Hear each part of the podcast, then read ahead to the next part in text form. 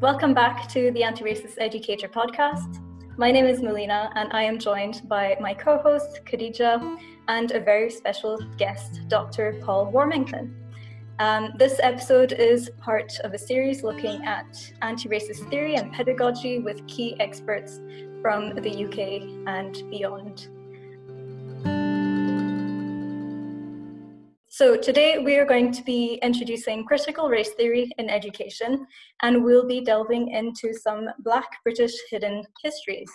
Our guest, Dr. Paul Warmington, is a Black professor at the Centre for Education Studies at the University of Warwick with key research interests in education and social justice, drawing on critical theories of race and class. His most recent book, Black British Intellectuals and Education, Multiculturalism's Hidden History, introduces the rich British history of Black thinkers and leading activists, and it traces the evolving discourses in education around multiculturalism, anti racist education, and critical race theory. So, welcome, Paul. How are you? Hi, I'm, I'm, I'm fine. It's, it's, it's uh, good to be here with uh, Khadija and Melina. and how are you, Khadija? I'm, I'm well, thank you, and I'm, I'm really excited about our conversation this afternoon. Great. so thank you, Paul, for agreeing. yeah, no, no, I mean, thank you very much for inviting me. I'm really, really pleased to have the chance to, to talk to talk uh, with you. So yeah, thank you so much. Um, I think it's really exciting for Khadija and I to finally meet a specialist in CRT, um, critical race theory in the UK, um, because it's it's a framework that isn't really recognised in Scottish yeah. research, or it's not used um, very commonly. Um, but I think it's helped both Khadija and I expand our understanding of racism in education. So it's really helped us um, reach to the stage where we are at right now. Um, yeah. So I was wondering, Paul, if maybe to start off for our listeners, um, we could start explaining um, what critical race theory is and how it applies to education. Okay, so critical race theory is really a framework for understanding the presence of race and racism in societies, the endemic presence, because what critical race theory says is that you know, racism is uh, it, it's it's it's normal, it's everyday.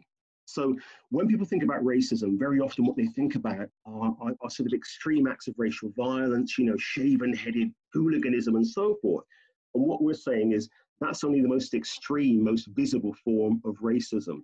In fact, what you have uh, in, in, in, in, racialized societies, and every society is, is racialized, is you have forms of racial, yeah, of racism, of white supremacy uh, that pervade our institutions and that actually shape behavior in, in very, very fundamental ways.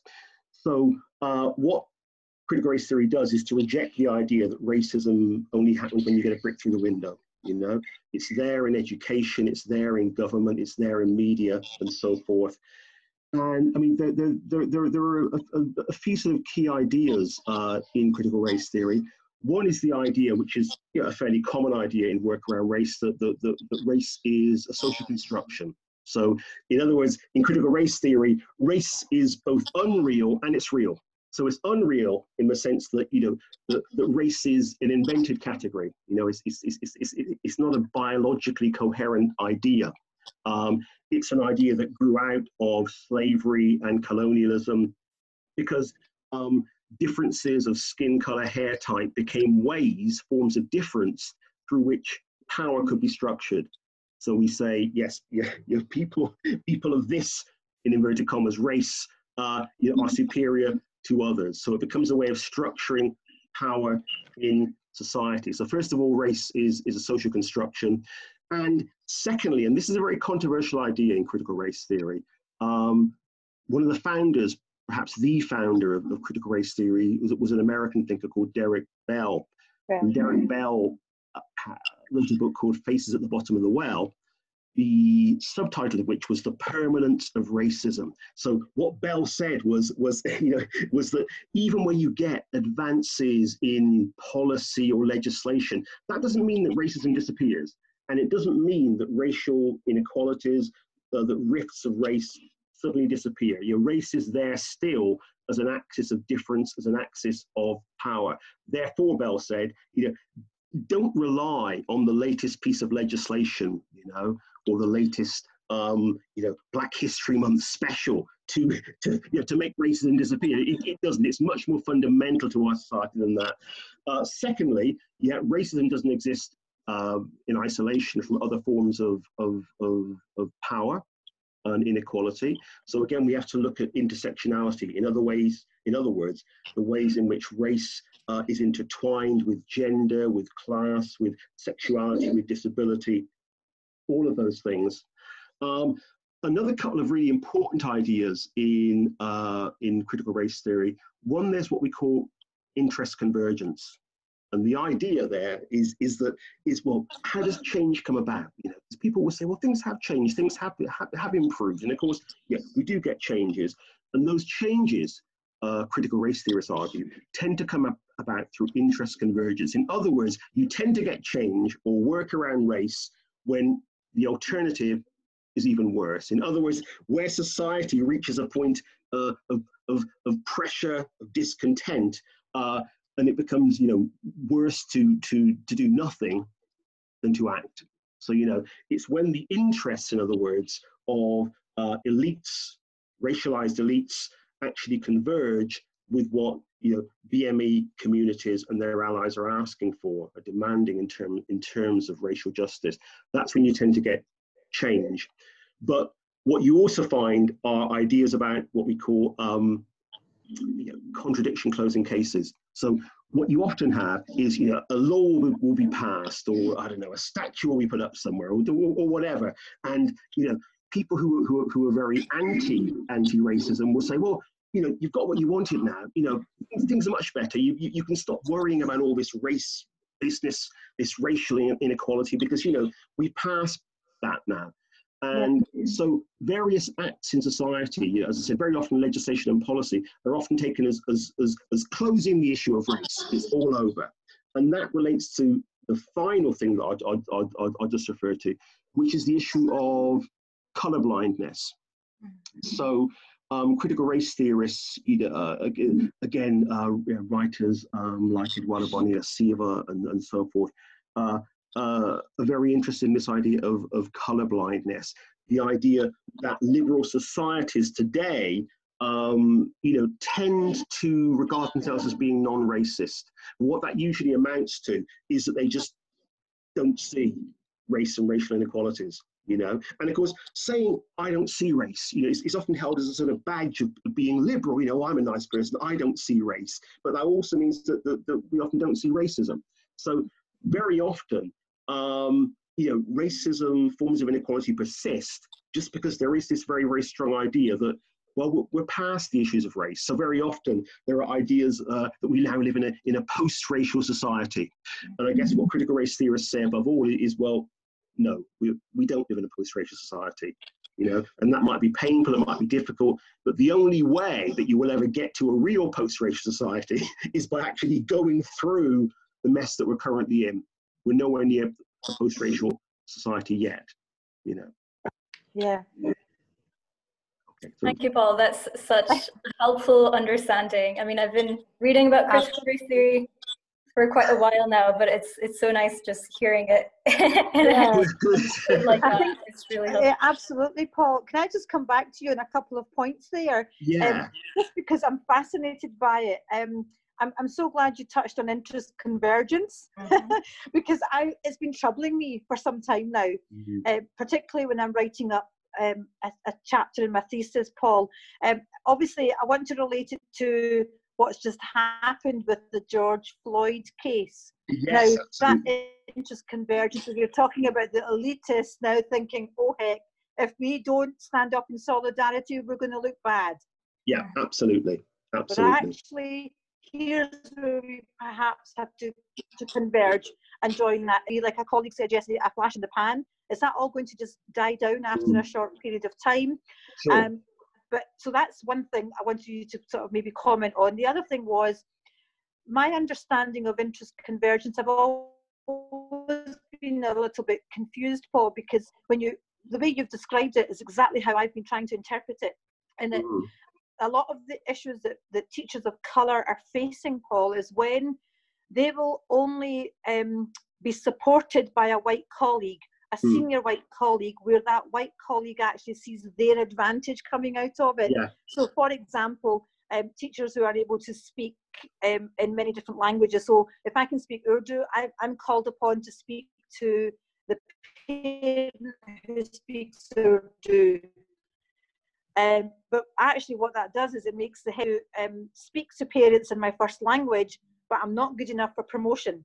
Yeah, yeah. yeah? So, I, so I always think about is that is that then um, my white counterparts using that aspect to further their mm. careers and make themselves look better, but actually not recognizing the added value that I bring.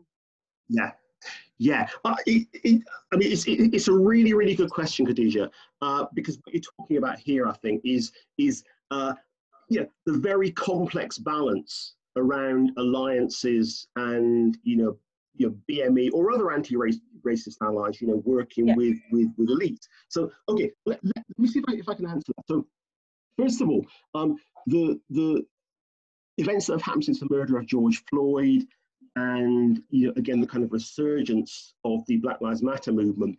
This could be you know a perfect example of of, of how interest convergence works. Um, I mean, I, I, if, if, if, if, we go back a few years, perhaps you know one of the last moments of, of, of, of major interest convergence in the UK, I would argue, happened um, and we're going back 20 years and more now, but it happened you know, with the murder of Stephen Lawrence and the mm-hmm. Macpherson report into the police failure to handle that case properly and the subsequent Race Relations Amendment Act. So, you know, the, the, the, the, Stephen Lawrence family campaign and the Macpherson report had built up such a head of steam. They pointed to so many shortcomings in policing and other institutions that you had a moment of interest convergence where basically the government said, you know, we, we've got to do something here. You know, we've, we have got to respond to this. It, it, it just became unthinkable that they wouldn't respond. And they responded with the Race Relations Amendment Act, which was actually quite a powerful piece of legislation. You know, later on there was a pushback against the act. That's yeah. another story. But that that's what I would describe as a moment of genuine interest convergence. Now, we now have the the Black Law, sorry, the Black Lives Matter movement, um, and again, uh, you know, people are out on the streets, you're making demands. And this is always a moment where elites, you know, elites will often feel, gosh, we have to respond. Now, if you look at, if you look to the uh, the the USA, if we, if we if we look to Minneapolis, where where George Floyd was was was murdered, um, you know, one of the demands of the Black Lives Matter movement there was for you know, a major, major reform of policing. And it does look in Minneapolis as, as though eventually, you know, the authorities there had to say, yes, we are going to actually kind of take up the current police force, root and branch, and reform it, you know, because again, global anger had emerged around the murder of George Floyd. Again, there was there, there, there, there were massive protests, and there were also very, very organized um, movements uh, demanding change, yeah, when those movements get sufficiently powerful, you know, uh, it, it's, it's, it's, it's, it's better to act than not to act. And that's interest convergence. Okay. Yeah. So interest convergence has to be where we're actually both parties, you know, are actually having a, having a need met. You know, okay. basically, if BME communities aren't getting anything out of interest convergence, then it's not interest convergence. You know, so the, the it's a divergence. yeah. So the the, the, the, the, the, the other the other example that, that, that you gave, yeah, is what often happens. You know, uh, which is that uh, it's not really an interest convergence. You know, it, it, it, may appear initially to be like that, but basically, um, what's happening, you know, is that the the you know the, the the white mentor or superior or ally actually is the one who ends up getting a certain credit, a certain kudos, yeah, yeah. a certain career benefit. Uh-huh. And the BME teacher, in the end, doesn't get much at all. You know, now, now, now that, so I, I would argue that that it, it could have been a moment of interest convergence, but again, what happens in the end is what happens very often. And again, it may be that a lot of the a lot of the Black Lives Matter activity at the moment ends up being a kind of flash in the pan. So the I would say the the, the example that you gave of the two teachers, you know, is an example of that kind of yeah, flash in the pan is as good a word as any, Khadija, as good a phrase as any, you know, where there's a moment where where these two sides appear to be coming together, but then actually one basically yeah ends up exploiting the other, you know. Um, yeah. If both sides aren't getting something out of it, it's not interest convergence. So um, with the Black Lives Matter campaign, we're at a point now where it, it, it all remains to be seen, you know, because at the moment, so many institutions, so many organizations, and, and, I'm sure you will be all too aware of this, so many organizations, so many institutions are suddenly, are suddenly jumping up and saying, gosh, you know, uh, you know, let's put out a statement. We're in favour of Black Lives Matter. yeah, you know? yeah. And and and you know, I, I I'm hearing people in, in various circles who are saying, you know, they'll, they'll, they'll hear some sort of statement or, or, or, or, or they'll, they'll see some sort of response to Black Lives Matter and they'll, and they'll say, they'll say, yes, you know, not before time, you know. And I'm saying, you've been around for decades. What do you mean not before time? You, know, you, you could have been acting on this 20 years ago. You haven't done anything. So, um, uh, so so you you so two things. So you have genuine interest convergence, mm-hmm. but you also have what I call these contradiction closing cases where actually it, yeah, initially we appear to have an interest convergence, but actually what happens is that is that is that really the elites remain firmly in control, and the mm-hmm. elites are the ones who benefit. And then, of course, it's made doubly bad because then they can turn around and say, True, you know, we solved that one. You know, we acted. We proved that we were non-racist. You know, uh, we mm. proved that we that we stood alongside Black Lives Matter. And now you can forget it all and not bother to talk about race for the next 20 years. And, and, and that's kind of the way it works. It, it's like, you've done it now, you passed the law, you know, we put the policy into place, now shut up and go away you know yeah. and that's that's that's that's what i would call contradiction closing the idea that you've closed the case you've solved the problem as opposed to genuine interest convergence and maybe that's where yeah, um, yeah. activists really have to hold all these institutions into account and not stop putting pressure on yeah, yeah these elites so I, I, mean we see this in, in scotland with the Sheku Bayoh case when um, the black man Sheku Bayoh was killed in 5 2015. there was hardly any media attention the the portrayal of this man was was a black criminal, a super with superpowers who could just threaten any police officers. Um, and because nobody was backing the case, or not enough people were actually listening to the case, kind of got brushed under the carpet. But now with the resurgence of the Black Lives Matter movement, more people are willing to hear and willing to uh, learn more about Black Lives Matter uh, in the UK and in Scotland. I think it's really important that we make sure that people remain engaged and make sure that there's going to be accountability. So as a result of that, we're now going to get a public inquiry, which didn't happen okay. years ago. Um, so it shows you, yeah, the power of that. The, the people, when people come yeah. together and put pressure and institutions, change can Absolutely. happen. Yeah, yeah, I mean, I mean it, it, it, yeah, it's, it's a really important step, and and and and, and, it's, and it's so and it's so important to to to to really remember and, and, and to mention, you know, Melina and, and Khadija, that you know we we are rightly angered by by the murder of of of, of George Floyd. But again, over the last 20 years and more, there have been dozens, dozens and dozens and dozens of black and brown people who have died at the hands of the, the authorities in this country.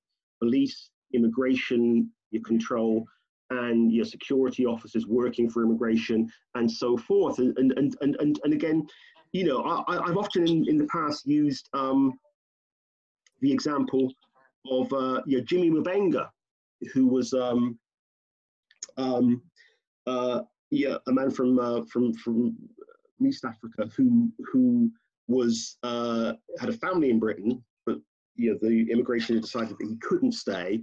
Uh, yeah, he was taken on onto the plane and and you know he he he again it, it's i can't breathe you know he, he's held down he's restrained while they're trying to remove him and and he dies and you know so few people know the name of jimmy Mubenga in comparison with the name of of, of george floyd you know so yeah. uh, it's it's even even the responses to the murder of George Floyd, you know, because of the action of Black Lives Matter, um, you know, it's created a certain moment of interest convergence. You know, it, it, it wasn't there when Jimmy Mubenga died. You know, and again, the, the, the, the Stephen Lawrence case is, is an interesting one because it's a fairly well-known story now. You know, but but one of the things that that um, enabled the the Stephen Lawrence case to really gain traction was that the Lawrence family had the support of the Daily Mail, you know, which is a, well, obviously I think, I think it's I think it's now our biggest selling British newspaper. It's not known for being a left-leaning, liberal, anti-racist paper,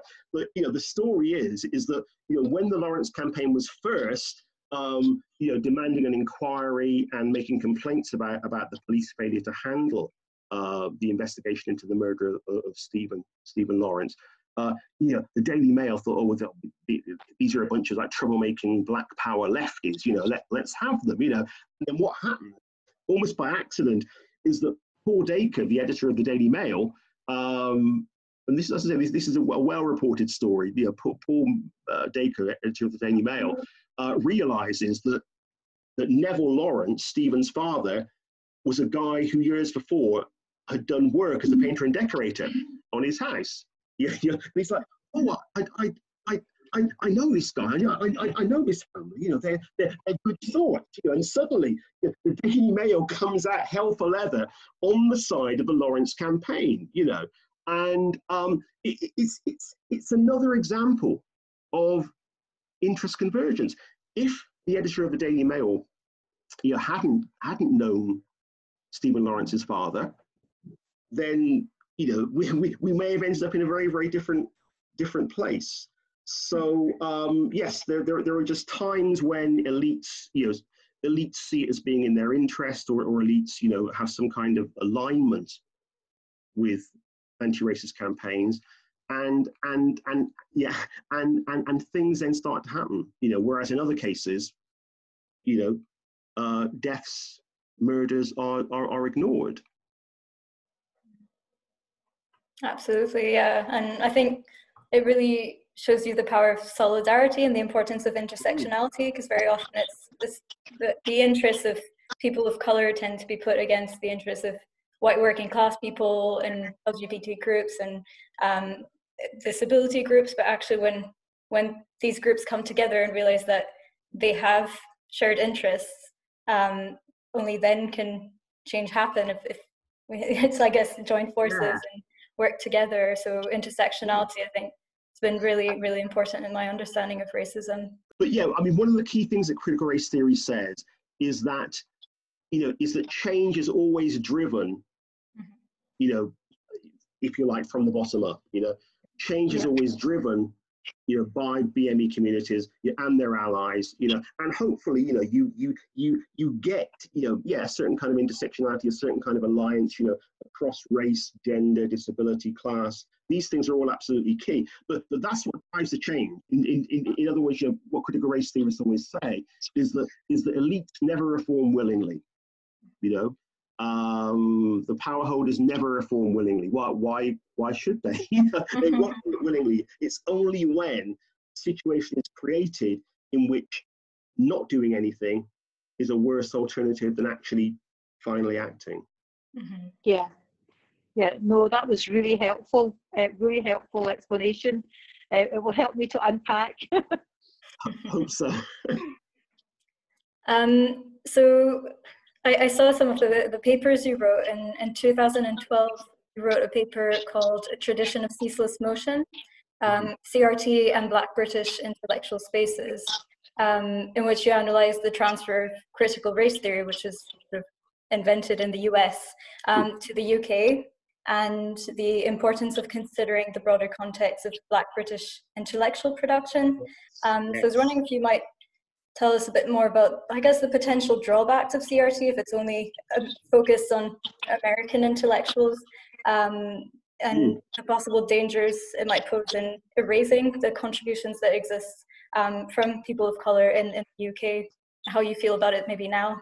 Yeah, well, I, I mean, I mean, the the, the the, the whole point of of the paper and, and the, the book that came that came out of it, Black Intellectuals and Education, the the the whole point of that was to really draw attention to the you know the the the, the rich and, and incredibly important um, tradition of Black British thought and activism. Um, you know, over over over over centuries. And and again, in in in the book, when I use the term black, I'm, I'm deliberately using it in a in a very old, uh, what some people regard as an old-fashioned way, which is what I grew up with. You know, but in, in, back when I was uh, 70s and 80s, you know, that political black, blackness. Political blackness is, is a term that some people have these days, but it did happen. And I think there was something very important that came out of it. So, uh, in the book, you know, it, it looks at, at, at, African, African Caribbean, Asian uh, uh, movements and, and, and, and, so forth. So, so the whole point of the book was to say, well, you know, when we look at um, when we look at issues of race, and when we look at issues of of anti-racism, very often the first thing we do is we look to the US, and, and, there's a reason for that because they, they have their own their own tradition, which is a fantastically important one. You know, and, and it kind of spans. There's a whole there's a whole Black Atlantic idea, the idea that, that, you know, that African American thought has been a great contributor right across the the, the diaspora, Europe, Africa, America, um, and, and and and so forth. But what I was saying was, you know, very often we'll start talking about Malcolm X or Martin Luther King or, you know, Rosa Parks will be there on Black History Month Day, you know. Um, but I'm saying that, you know, the, in Britain, you know, we also have our own tradition, you know. Uh, people like, you know, people like CLR James and um, people like Claudia Jones and John LaRose and Erica and Jessica, Jessica Huntley and uh, Sivanandan and Farrukh Dhondy and you know, to Stuart Hall, Paul Gilroy, uh, Jan McKinley. You know, some of these names, like Stuart Hall, you know, are reasonably well known. Others should be far, far better known. So um, the, the, the whole idea of the book was to, uh, yeah, to think about, about the ways in which some ideas, like critical race theory, but also other kinds of ideas, you know, going back to Black Power in the 60s, looking at how those did transfer from the USA to the UK, but also thinking about, about homegrown traditions of, of thought and activism, which, which, which, are, which are very, very important. Um, and I think the thing with, with, with, with, something like critical race theory is that you know, it, it has spread to, to many parts of the world now. So I, you know, I, I know colleagues in, in Australia, um, you know, uh, colleagues in South America and so forth, who are now using critical race theory. And just as importantly, this goes back to the idea of, of intersectionality. Uh, there are a whole set of offshoots of growing out of critical race theory. So, for instance, uh, you have um, Discrit, which actually takes some of the ideas from critical race theory and looks at intersections between race and disability. Know, writers like Annamma and so forth. You've got um, people like Han doing work around uh, queercrit. So again, queer crit, again, same thing. It looks at issues of sexuality, um, LGBTQ movements, taking some ideas from, from critical race theory and looking at intersections between race and sexuality. You have LatCrit, uh, people like um, Daniel Solorzano, who are looking at um, you know, Latinx, um, Latino and Latina experiences in the uh, the USA, uh, and you have uh, what's sometimes called a, a, tribal crit, which is used uh, again to examine the experiences of indigenous First Nations, you know, Native Americans, people in the USA. But it's also, it's also being used by people um, of Aboriginal descent in Australia, for instance. So, um, you know, I, I yeah, I, I, I, think, I think what I've also tried to do in my work is to get away from the idea that, that the critical race theory is, is, is, is, is merely uh, a US phenomenon. It has very, very important origins in the USA, but I, I do really think that, that, that there is sometimes a kind of over anxiety about it being entirely US based because it's spread, as I said, it's, it's spread to many countries now. Uh, Britain is only one of those countries, and it's spread across, you know, across identities also. Um, and, and, and I guess, you know, as someone working in academia, I guess um, one of the things that always, always kind of, kind of um, perplexes me is, is that, is that academics love you, you, they love using international references and writers, you know. So in education, yeah, I mean, every day in education, people talk about about you know the French theorist Pierre Bourdieu or Michel Foucault or, or whoever, you know, and no one ever says, well, gosh, you know, can Bourdieu's work really be um, transferred from France or, or, or, Algeria to Britain? Gosh, that's a problem. You know, you know, people don't say, oh gosh, you know, um, can we can we transfer the work of Judith Butler to a, you know, around gender to a, to a UK setting. But, and critical race theory is not the first to suffer from this, as soon as you mention race and you, and you mm-hmm. mention uh, an American uh, author, it's like, oh, you know, that, that, that can't possibly be relevant in any way to the UK content, which is, and it's, and it's I'm not going to make any bones about it. it, it it's, it's just sheer racism, you know? Mm-hmm. Uh, so colorblind yeah, yeah, and, and, and, and, it's, and, it's, and it's just and, and it's, it's, it's, it's, it's a fearfulness. You know, part of part of the fearfulness is this worry that oh my gosh, these black and brown people are talking about you know, to each other. Yeah, behind yeah, they're talking across continents, and of course that's exactly what's happening. But um, you know, if it's not a problem to take Bourdieu's French ideas and to bring them to the UK, then it can't be a problem to take the ideas of, of Derek Bell, Kimberlé Crenshaw, or, or Zeus Leonardo and to see what they can do in the UK because that's what it's all about. It's I think absolutely not. So, so sorry, Khadija. Sorry. Well, no, I think you made that. I'm so glad you made that point, Paul. Absolutely delighted to hear it because what we're finding here is that um, some of our PhD students um, wanted to look at, you know, um, BAME young people and their experiences in Scotland of schooling and transitioning out of school, and where PhD supervisors will perhaps encourage them to use Bourdieu and mm. look at you know the cultural capital habitus field and and actually my question was well why didn't you use critical race theory and and it was because the the supervisors didn't really think it was you know a fit in, in a sense and i think well, well but and, and that's your point to say well if you don't recognize that as, as something that's a critical issue then mm. you're not going to want to apply those appropriate frameworks to it Abs- abs- absolutely, that, that's that's right. You know, it, it, it, it, it it's a, again, it, it's a sign of not taking issues of race and racism seriously. You know, but the, racism can only be a valid a, valid issue if we look at it through the framework of Pierre Bourdieu. Yeah, no, no, nothing wrong with Bourdieu. You know, great yeah, ideas. No, you know, absolutely. But, but, but and, and, and, I'll, I'll give you an example. Again, what a moment ago is we're not in the business, you know, of of just transferring CRT wholesale without doing any yeah. kind of groundwork. You know, what people who work with CRT in this country are interested in doing is seeing what it can do in a British context. You know, whether it's England, Scotland, Wales, seeing what it can do in a British context. So. Um, again, and, and, and also people in the US of, of, of, they're constantly doing this kind of work, uh, looking at how theories can shift across across fields. So a good example would be we talk about Bourdieu. Uh, someone who's a critical race theorist who's done really great work around Bourdieu, around stretching Bourdieu's ideas, is Tara Yosso. And yeah, yeah. Uh, yeah Tara, you know, Tara Yosso does some great work, and, and she's yeah. kind of rethinking Bourdieu, and she rethinks Bourdieu in ideas of cultural wealth. So it's it's well, you know, we That's understand right. Bourdieu's idea that cultural capital resides in middle class spaces, you know, middle class culture.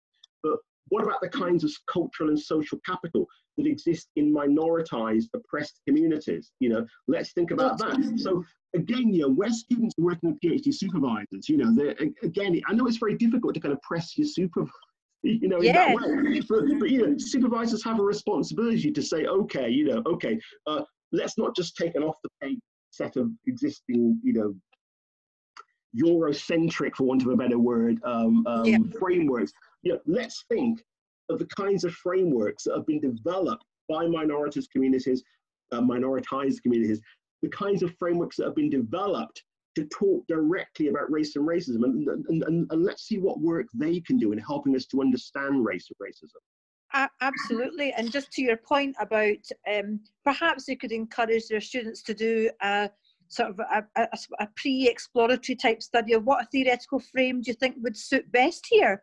Um, because even if you think about Yosso's work about community cultural wealth, um, she rightly um, addresses that point about somebody's culture can be seen actually can be presented in a deficit way rather than added value. So it's also about thinking about that when you're when you're thinking about yeah. the frameworks as well.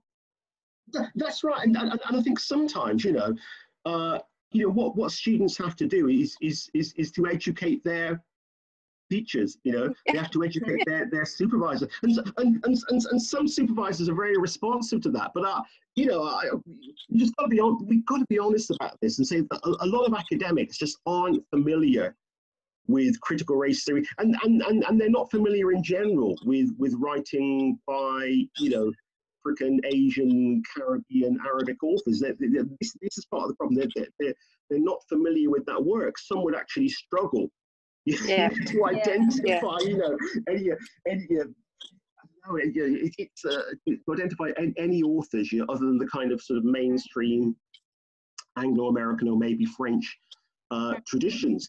And um, they're, they're, again, one of the really important people in critical race theory um, is an American academic called Richard Delgado. Yeah. He, uh, some years ago, uh, did did a, a, a uh, wrote a fantastic paper called um, "The Imperial Scholar." You know, and, and, and, he and um, Richard Delgado was a legal scholar because critical race theory originally came out of critical legal studies. So the, the, the people who were working around critical race theory initially, like Derek Bell, Richard Delgado, um, uh, Kimberlé Crenshaw and so forth. You know, they, they, they came from a legal background. And in his article, in the Imperial Scholar, what Richard Delgado did was he actually did you know, a review of the of the top cited, you know, the, the, the, the most highly respected, most commonly cited legal articles on race, specifically on race, yeah, and racial equality and so forth. And what he found was that almost all the top articles and papers that were being cited again and again on race and education were actually written by white scholars, and they cited each other.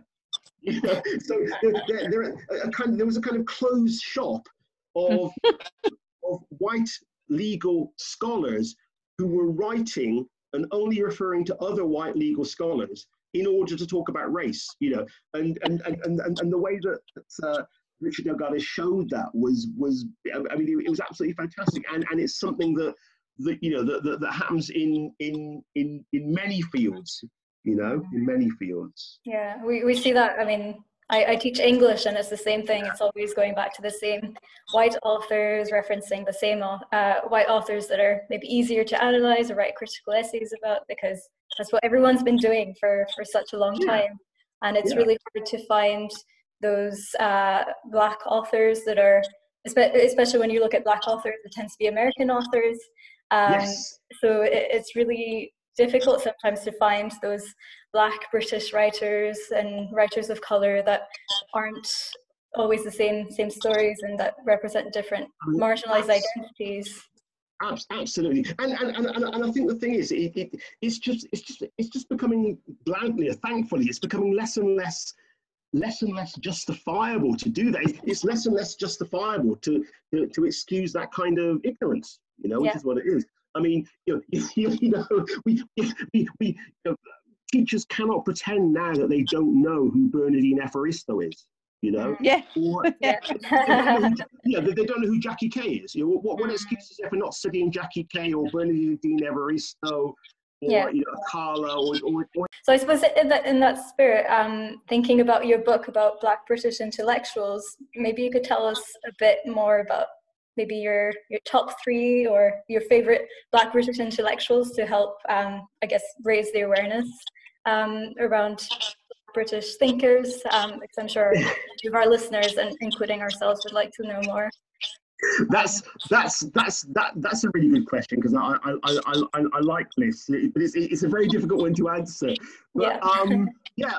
Okay, but but but, but I suppose if, if, if I had to think I had to think about it, um, what one person that I thought I would I would name is someone someone by whom you won't find a lot of writing. You know, there, there is a bit, and some of it's available online. But one person is um, John La Rose, who uh, was, again, John La Rose is someone who, who should be far better known than he is. Um, he was he was a leader of um, black education movements, black parents and student movements in London, uh, especially from the 1960s, 70s through the 1980s. He also um, was a leader of the Caribbean artists movement, and very, very importantly, he did two things. One was to set up a publishing and book uh, publishing company and bookshop called um, New Beacon, which is still there, you know. Mm. And also in uh, in the sort of 1980s, he he uh, uh, was the kind of driver behind the International Black Book Fair, uh, which, which which which was a glorious thing because I used to work in publishing. We used to go there and and oh my gosh, you go there and you just see all this fantastic radical, you know, radical, um, you know, Asian, African, Caribbean, Arabic work. You know, all of these these these stores, these publishers, and you'd have people like uh, Ngugi and Chinua Achebe and so forth speaking. Um, and and uh, you know, one, one, one thing that you you can sometimes find by John La Rose is a very important booklet he wrote on the uh, the New Cross fire. So uh, again, yeah, the New Cross fire is is is one of those shamefully neglected moments in in tragedies in, in British history. So it's like 1981. Uh, there's a terrible fire at a party um, in London, a house party, and, and, and, and, and 13 young black people die, you know, in the fire. And, you know, it, it, it, it just hardly makes a ripple in national news, you know, and people like John La Rose were kind of calling for an inquiry. Uh, they had a Black People's Day of Action, uh, where, where there, were thousands who marched through the streets of London and, and, and, and, and, and who were abused for doing that, were abused for protesting the, the just the lack of interest and curiosity in, in the deaths of 13 young black people. Yeah, these were teenagers, you know, having a bit of fun after school. It, it's a story that is still you know. So so so uh, John John La Rose would be would be one. Um, I think um, again uh, an important uh, writer also would be um, yeah, I, I, I think I think um, there's yeah, Hazel. I mean, Hazel Carby is someone again who who, who sort of worked, uh, who was based in Britain back in the 1980s, and wrote a lot of important um, Black feminist work, um, and again looked at the difficulties around intersections between race and gender, and also race and class, um, I mean, again, Hazel Carby is one of those people that we lost to the USA, you know, because mm-hmm. again, she she uh, she she worked at a time where, uh, again, if, if you wanted an academic career in Britain, you know, you you you you you you you, went to the USA, you know. Um, another important person was someone that, that, yeah, I guess who came from similar circles as Hazel Carby, still very important. I mean, perhaps probably the best known Black British academic, academic or intellectual um, but your, your Stuart Hall, whose work has been massively influential. Um, and and again, Stuart Hall is often is often sort of thought of as the, as the father of cultural studies. You know, he he he did a lot of work around it, sort of identifying the early stages of neoliberalism. He he yeah, he virtually invented the term Thatcherism. You know, mm-hmm. um, but, but, but, I mean, but, but again, Hall also you know wrote about his experience as a Jamaican, you're coming to Britain, and yeah, he, he always says that yeah, it, it, it, was only in Britain that I kind of realised I, I, was black, you know, you know. Uh, and again, Hall, you know, Hall just uh, just still a, still a massively important and influential thinker, and, and, and there are there are just there are just many others. You, you can go back to the 1930s and find George Padmore and and Claudia Jones and C.L.R. James and the kind of black Marxists. And again, you, know, you can you can go you know, right right right right up to, to you know, today and finding you know really important important writers, important um, thinkers. Um, but, but but again, I, I, suppose another thing is is in in the book Black Intellectuals. I, I, guess I guess what I've tried to what I've said at various points is you know uh, if we think about Black intellectuals, we mustn't just be thinking about academia. Because yeah. actually higher education has only kind of fitfully intersected with issues of of of, of race and, and, and with traditions of black thought, you know. And again, I mean, if if if if, if you if you look today, I mean, a, a lot of people who are writing important work around race. Um, I mean, you, you, have got artists and you've got musicians and you've got journalists, people like, like, like I guess Renée Lodge will be, will be mm-hmm. more of a journalist, people like Renée Lodge, excuse me. Afua Hirsch. Um, yeah, Afua Hirsch. Uh, yeah. Again, and uh, they're, you know, they're, they're, they're, they're not academics, but, but, but, but they are people who are saying really important things. About race in Britain and, and, and doing it in a way that, yeah, that, that, that some extent kind of you know, has managed to kind of penetrate you know the mainstream. Again uh, someone like Gary Younge you know uh, who's written in the guardian and the new statesman for many years you're very important. And again we've we've kind of half lost gary to the to the usa also you know. So the brain the brain drain the brain drain of, of, of, of black and brown british thinkers is is is is, is always an issue you know. Mm. Yeah absolutely i think it's really important to just celebrate all these thinkers and writers and continuing to archive them as well because I'm sure there's so many that we don't know of, especially in Scotland. I find it really yes. difficult to find. Um, yeah, yeah, um, so. yes. I, I mean, um, you know, I'm, I'm, I mean, again, you know, I, I've, I, I, I was sort of looking back at the Black Intellectuals book, and, and, and again, yeah, I've, I've got a few mentions of Scotland, no, no, nowhere near as much as I, as I would have liked, you know, but you know, there, there, there, there were students and often sort of, um, you know, sort of uh, uh, maritime communities, you know, in Scotland, you know, from yeah, from from from from, from fairly early on.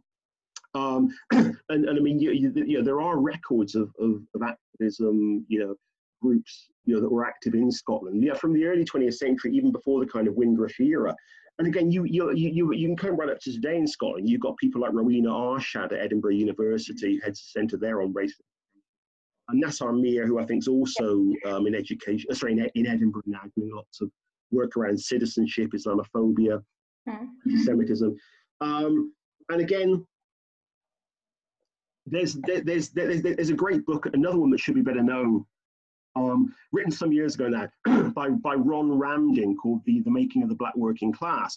And again, that has some very, very good sections on, on, on um, uh, your black activism, your labour activism and so forth in, in, in Scotland, you know, across the 20th century.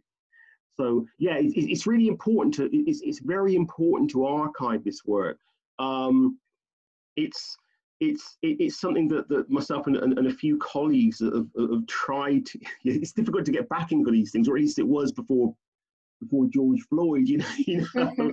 uh, so I'm, I'm, I'm, I'm slightly embittered because one of the projects that, that, that Rowena and my colleague Gargi Bhattacharyya, um, uh, Steve Garner and myself tried to get off the ground uh, a few months ago was to do a, a, project that would have been about collecting and archiving um, materials from black um, and brown you know, and anti-racist movements in the UK, and not just England. You know, we we, we, we absolutely wanted Scotland and Wales to be in there as well. Um, and one of the reasons for doing this is is there are a lot there are a lot of important people um, who were involved in anti-racist movements in the UK across the 50s, 60s, 70s, um, who who are now quite elderly. You know, and and and you know it's sad to say, but you know we know they won't be with us for very long. And some of that some of that stuff becomes becomes lost. Hmm. um, so archiving really important and celebrating. And the other thing archiving celebrating and the third thing is it, it, it's using you know, it's, it, you know as, as, well as celebrating it's actually using these writers. So some sometimes you want to take issue with them. Sometimes you want to criticize them. They, they, they wouldn't mind yeah uh, so so yeah it's, it's really getting in there getting your hands in there to talk about you know, about about this anti-racist thought about black thought is, is getting your hands dirty, you know, and, and, and getting in there and arguing about it and using it in your work, you know, mm. and teaching your supervisor or your Absolutely. school if you have to. Yeah, you know? yeah. So yeah, that's something we've been trying to do with the anti-racist educator to mm. start collating a, a, reading list with prioritizing British, Black British people right. of color, writers of color, anti-racist. So we're a work in progress. It, it just adds all, all the people you've mentioned, and I look forward to adding more. But um, hopefully we can use them more. Um, so yeah, yeah if, if, if, if, I can be of help there, you know, it, it, yeah, by all means, you know, because I think I think just just again part of it, you know, and, and especially you know, especially for sort of people who, who are sort of coming into this, who are, who are young people at school or, or, or students who are doing early research. You know, what one thing is is just, is just knowing who's out there. knowing know? where to start, yeah. It, it, goes back to the question, you know, the point we were talking about about a moment ago. You know, one thing is is is just knowing, you know, because because sometimes you just don't know, and your tutors don't know, and your lecturers don't know.